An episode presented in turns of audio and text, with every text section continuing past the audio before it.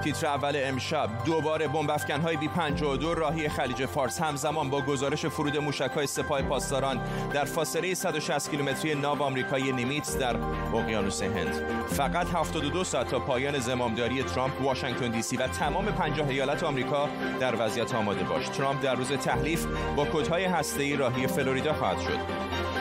و دقایق پیش الکسی ناوالنی منتقد جدی پوتین که به شکل مشکوکی مسموم شده بود بعد از پایان دوره درمانش و با وجود خطر دستگیری به مسکو بازگشته.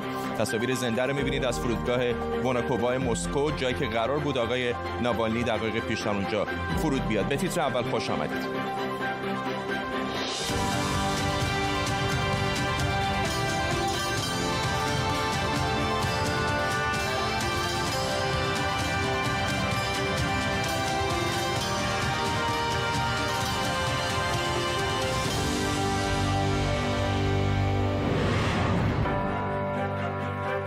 سلام به شما. برنامه رو با خبر فوری شروع می‌کنیم. تصاویر زنده داریم از فرودگاه مسکو جایی که قرار بود الکسی ناوالنی منتقد سرسخت کرملین و سیاست های پوتین دقایق پیش در این فرودگاه در غرب مسکو فرود بیاد. اما لحظاتی پیش هواپیمای حامل اون مسیر فرودگاه رو ترک کرد و همچنان در آسمان مسکو در حال چرخ زدن هست. به سمت جنوب مسکو داره میره. هنوز مشخص نیست در کدام فرودگاه فرود خواهد آمد. ولی می‌بینید در بیرون از فرودگاه تعداد زیادی از حامیان آقای ناوالنی جمع شدن. پلیس مسکو تعداد زیادی رو در دقایق گذشته دستگیر کرده. تصاویر زنده رو دارید می‌بینید از فرودگاه مسکو. یکی از فرودگاه های مسکو که قرار بود پرواز آقای ناوالنی از برلین به اونجا بیاد فرودگاه وناکووا هست در غرب مسکو.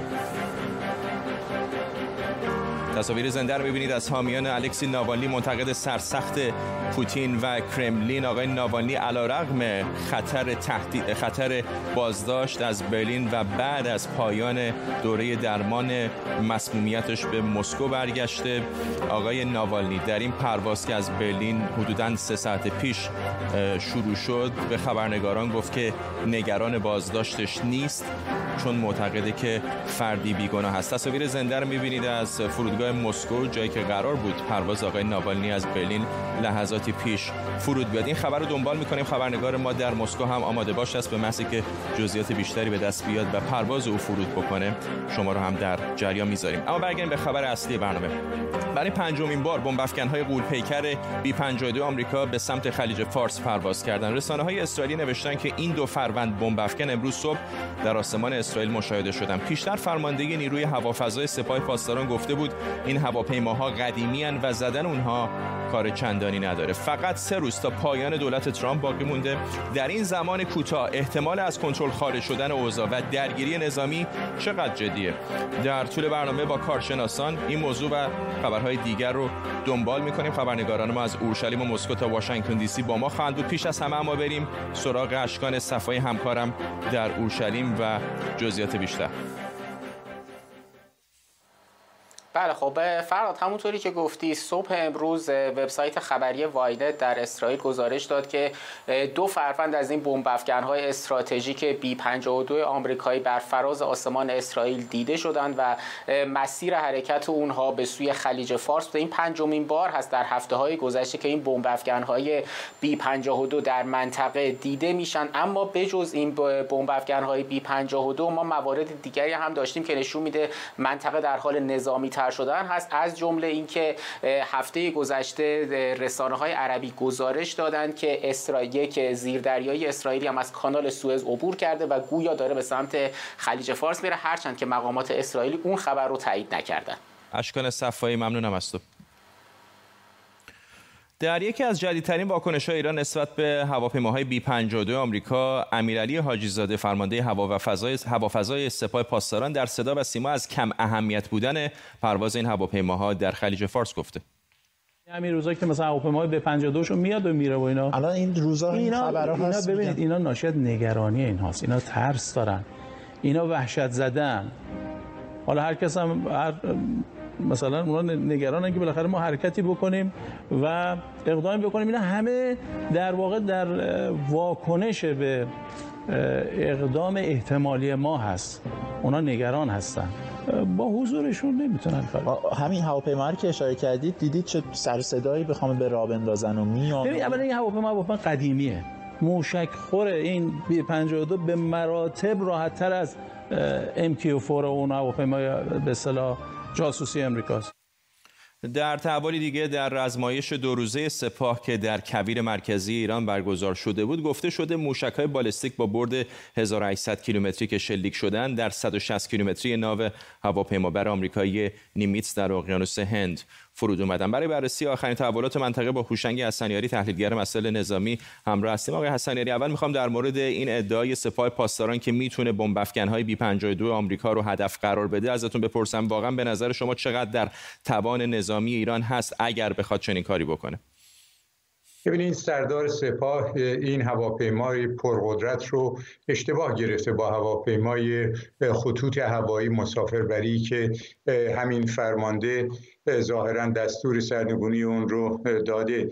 هواپیمای به 52 هواپیمای بسیار پرقدرتی است. هرچند از نظر سنی قدیمی است ولی هواپیمایی است که مرتب بروز میشه و از توان بسیار بسیار بالایی برخوردار از هواپیمایی است که می‌تونه در سطح بسیار بالایی پرواز بکنه و بمب های خود رو به طرف اهداف بفرسته. در نتیجه آنچه که سردار راجع به این هواپیما و اینکه این هواپیما موشک خور هست صحبت می‌کنه به نظر من چندان محلی از اعراب نداره و به نوع نگرانی خود سردار رو میرسونه تا نگرانی آمریکایی ها رو. و الان می‌دونیم که دست کم اونطوری که خبرگزاری فاکس نیوز به نقل از منابع وزارت دفاع آمریکا گفته یکی از موشک هایی که سپاه پاسداران به سمت شمال اقیانوس هند پرتاب کرده در نزدیکی یک ناو جنگی آمریکا فرود آمده. حالا نزدیکی که در واقع 160 کیلومتری. چقدر این واقعا می‌تونه تنش ها رو در منطقه در این چند روز پایانی دولت ترامپ بالا ببره؟ ببینید سپاه پاسداران ظاهرا به این نتیجه رسیدی که در این روزها دولت آمریکا وارد جنگ نخواهد شد و موقعیت مناسبی به دست آورده که به دولت بعدی آمریکا خط نشون برای اون دولت خط نشون بکشه و به نوعی مجبور بکنه دولت بایدن رو که رفتاری متفاوت با رفتار دولت ترامپ در مورد جمهوری اسلامی داشته باشه. ولی از اونجایی که چهار مشکلی رو که ترامپ با جمهوری اسلامی داشته چهار مشکلی هستن که دولت بایدن هم به اونها اشاره دولت آتی بایدن هم به اونها اشاره کرده. در نتیجه نمی شود انتظار داشت که تفاوت عمده در مورد این چهار مسئله بین دو دولت خواهد شد. و به نظر من تنش ها بالاست و همونطوری که گزارشگر شما اشاره کردن این تنش ها می‌تونه به نتیجه بسیار بسیار مشکلی برسه. یعنی اینکه برخورد نظامی بین دو کشور تنها کافی است که سپاه اشتباهی صورت بده و به یکی از این ناوهای آمریکایی حمله بکنه که در اون صورت وارد به فاز جدیدی از تنش ها بین جمهوری اسلامی و آمریکا خواهیم شد که خب اون عواقب بسیار وخیمی خواهد داشت. ممنونم از شما هوشنگ اسنیاری کارشناس مسائل نظامی. فقط سه روز مونده به مراسم تحلیف جو بایدن 46 امین رئیس جمهوری آمریکا واشنگتن دی سی و تمام 50 ایالت آمریکا در آماده باش کاملا. تدابیر امنیتی به بالاترین سطح رسیده و حتی بعضی ایالت ها وضعیت اضطراری اعلام کردند. هواداران ترامپ هم دوباره به خیابون ها آمدن این روهای امنیتی در مورد به خشونت کشیده شدن دوباره این تجمعات هشدار دادند. آرش علایی خبرنگار ما از واشنگتن دی سی با ماست. با تازه ترین آرش. ببین بلوک های سیمانی فنس های فلزی فولادی سگ های پلیس الان همه در واشنگتن دی سی حضور فعالی دارن. آمریکا 25 هزار گارد ملیش ریخته. اینجا یک شهر شبیه یک شهر نظامی شده. همین چند ساعت پیش که من در خیابون راه می‌رفتم نزدیک همون کاخ سفید و کنگره. بین کاخ سفید و کنگره پر است از ایست بازرسی. اما باز هم با همه این تفاصیل دیروز یکی دو ساعت بعد از برنامه تو فردا جاد پلیس گزارش داد که یک شهروند ویرجینیا رو با یه ماشین پیکاپ در حالی که دو تا دونه اسلحه داشته و 500 تا گلوله و داشته چرخ می‌ذاره تو منطقه دستگیر کرده. و این خودش نشان دهنده این هست که گروه هایی که به گروه های دست راستی نجات پرستی در آمریکا نزدیک هستند چه جسارتی دارند که در طول تمام این مدت با حضور این همه معمور مسلح نیروهای گارد ویژه باز هم با این جسارت در روز روشن با اسلحه و گلوله هاشون در خیابون قدم می‌زنن. روی ماشین ایشون یه استیکری نوشته بود که نوشته شده بود که گفته بود اگر خواستن اسلحه از شما بگیرن اول گلولت رو بهشون بده. ممنونم از سارش علی خبرنگار ما در واشنگتن دی سی.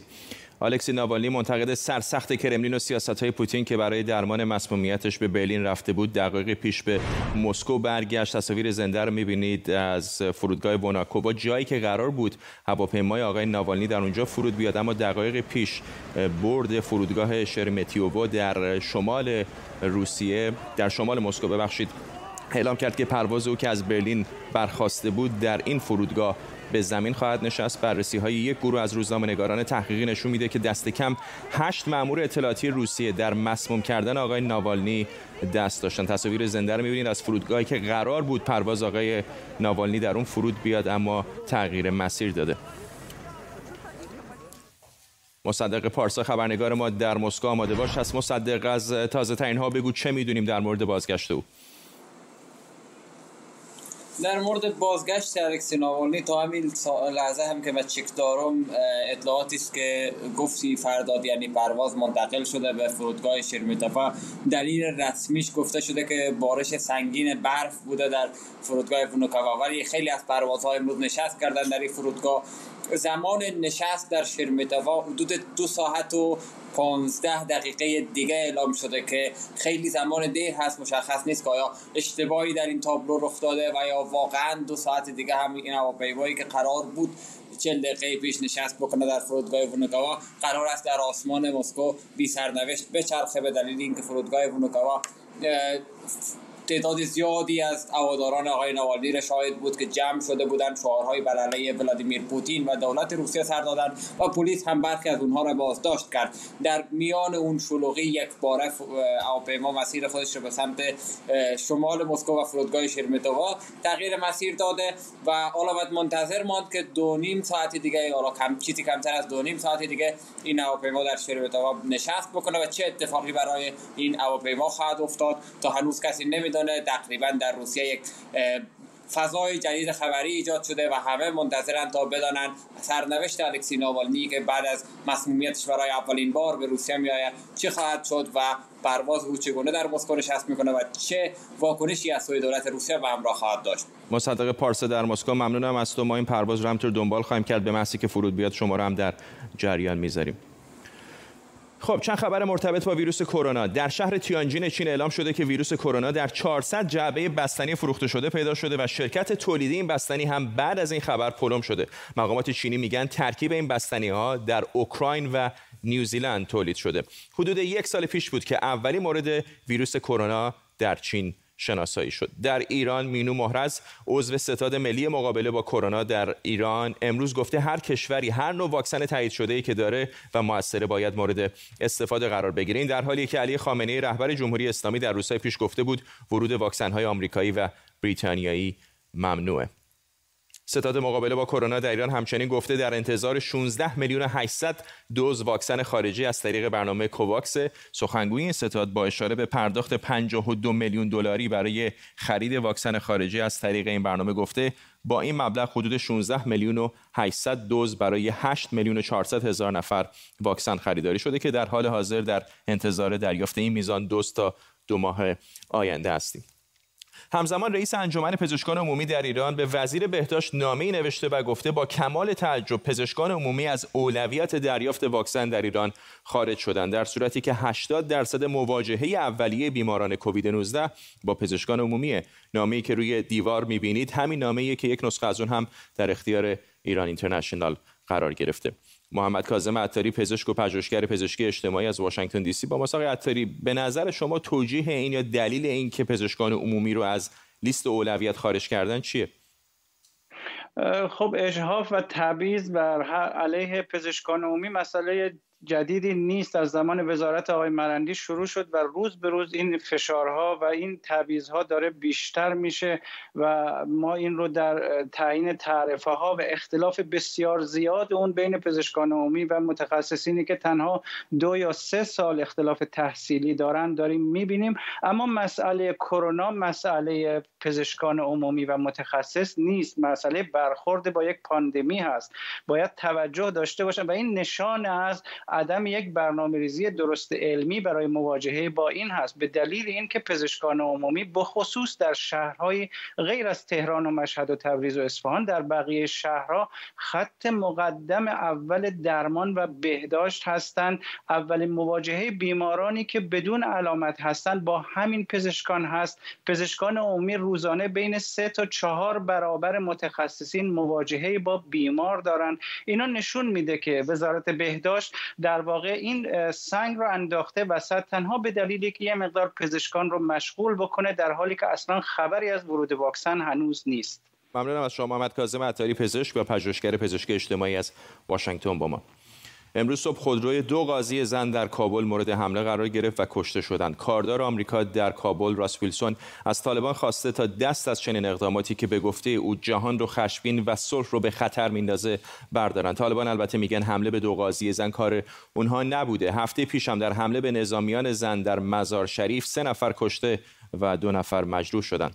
محمد شفیق همدم تحلیلگر مسائل افغانستان از واشنگتن دی سی با ماست. آقای همدم چه پیامی داره میده؟ حالا طالبان البته گفتن که مسئولیت این حمله رو نمیپذیرن ولی حملات این چنینی کم نبوده. چه پیامی داره میده به آمریکایی ها در حالی که در دوحه قطر در تلاش هستند که به صلح برسند البته حمله به قضات افغانستان و قاضیان خبر نو نیست. ده ها قاضی در افغانستان توسط گروه های تروریستی به شمول طالبان از بین رفتن اما در این قضیه طالبان آشکاری موضوع رد کردن و دست داشتن در این قضیه رد می‌کنن در این حال دیروز در عین زمان اینا پذیرفتن که حملات متعدد در هلمند انجام دادن و امروز پذیرفتن که یک شهروند افغانستان در شهر کابل از بین بردن. طالبان به خاطر گرفتن مسئولیت البته خجل نیستن. هرگاه کدام جنایت رخ بده با دست بالا میگن چون این کار را کردن. اما در این قضیه چون حکومت افغانستان و سفارت امریکا عکس متفاوت داره فکر کنم موضوع بیشتر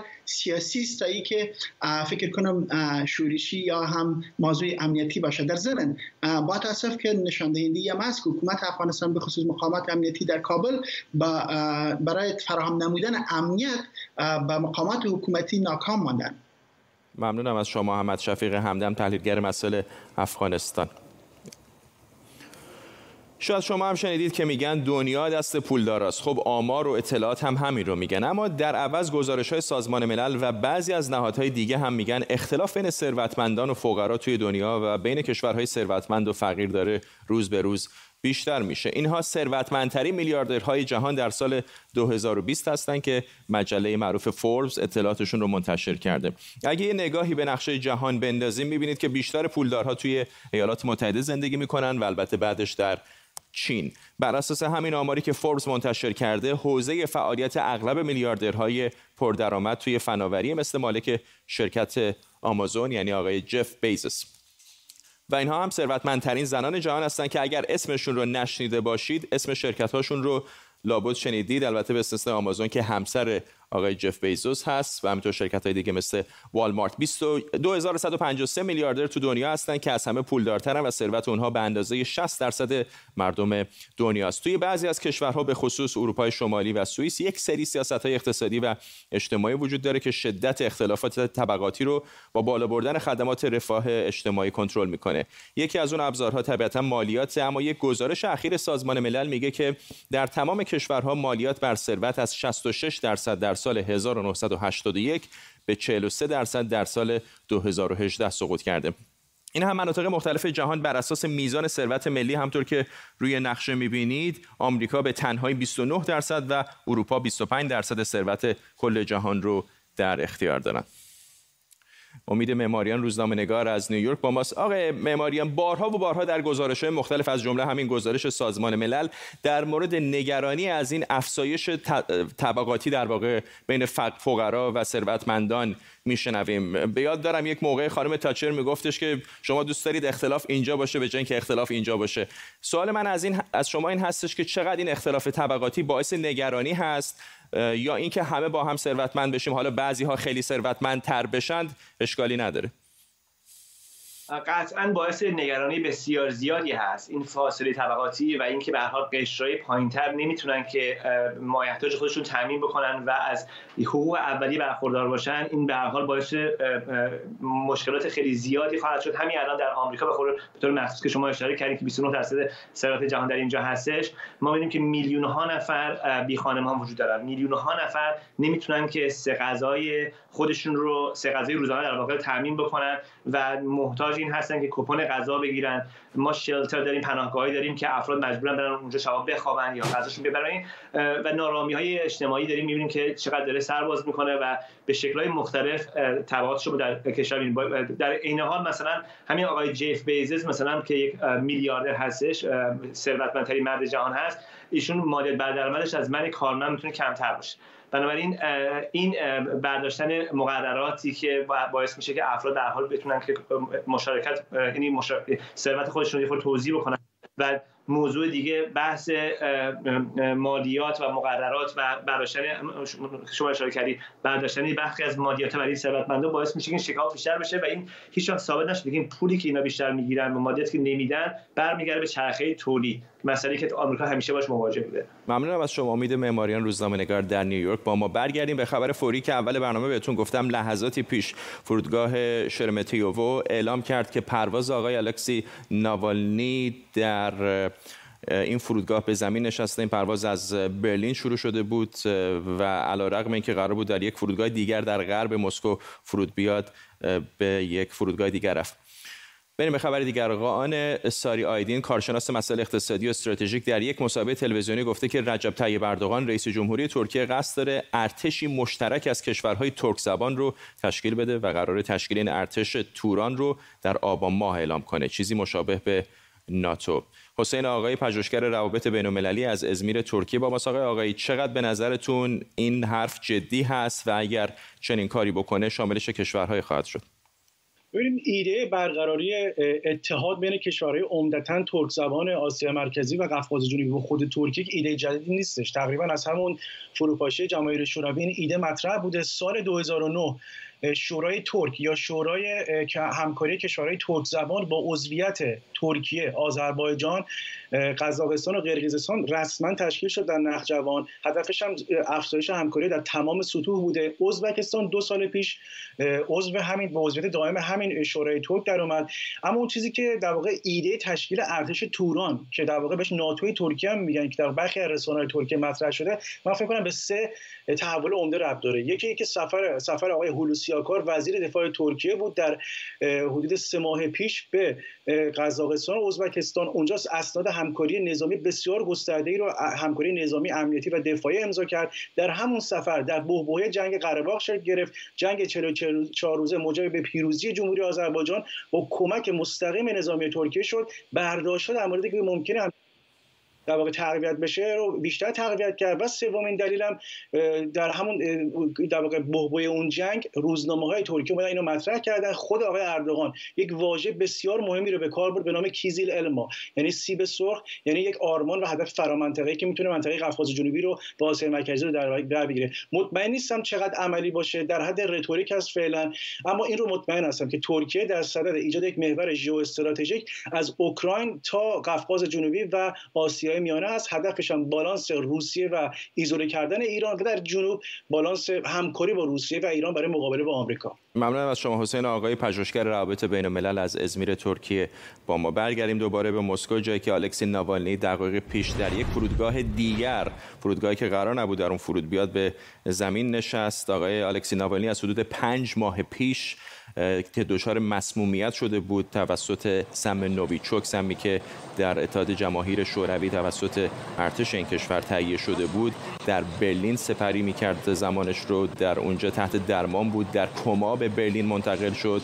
و علا رقم اینکه خطر دستگیری او وجود داره آقای ناوالنی یکی از منتقدان جدی ولادیمیر پوتین و کرملین به مسکو برگشته. حالا قرار بود که او پیشتر در فرودگاهی در شرق در غرب مسکو فرود بیاد اما به فرودگاه بسیار شلوغتر شرمتیوو در شمال مسکو رفته جایی که چهارمین فرودگاه مسکو هست چهار فرودگاه داره. این یک در واقع شلوغ‌ترین فرودگاه مسکو هست در شمال این کشور. این که آیا مقامات روس او رو دستگیر خواهند کرد یا نه سوال بزرگی هست. اما می‌دونیم که در ساعتهای گذشته حدود 200 نفر از طرفداران آقای ناوالنی در فرودگاه منتظر ورود او بودند که طبیعتا به خاطر تغییر مسیر پرواز دیگه او رو ملاقات نخواهند کرد. تعدادی از این طرفداران دستگیر شدند. بعضی از اونها در فرودگاه مسکو فریاد می‌زدن خطاب به به ماموران پلیس و اونها رو فاشیست خطاب می‌کردن. تصاویر زنده رو می‌بینید از فرودگاه روسیه در فرودگاه مسکو جایی که قرار بود آقای ناوالنی در اون فرود بیاد اما با تغییر مسیر به فرودگاه دیگر فرودگاه شرم، شرمتیوو در شمال مسکو رفته. خب به این ترتیب می‌رسیم به پایان تیتر اول امشب. این برنامه رو کمی دیرتر می‌تونید در یوتیوب و با زیرنویس هم دنبال کنید تا فردا بدرود.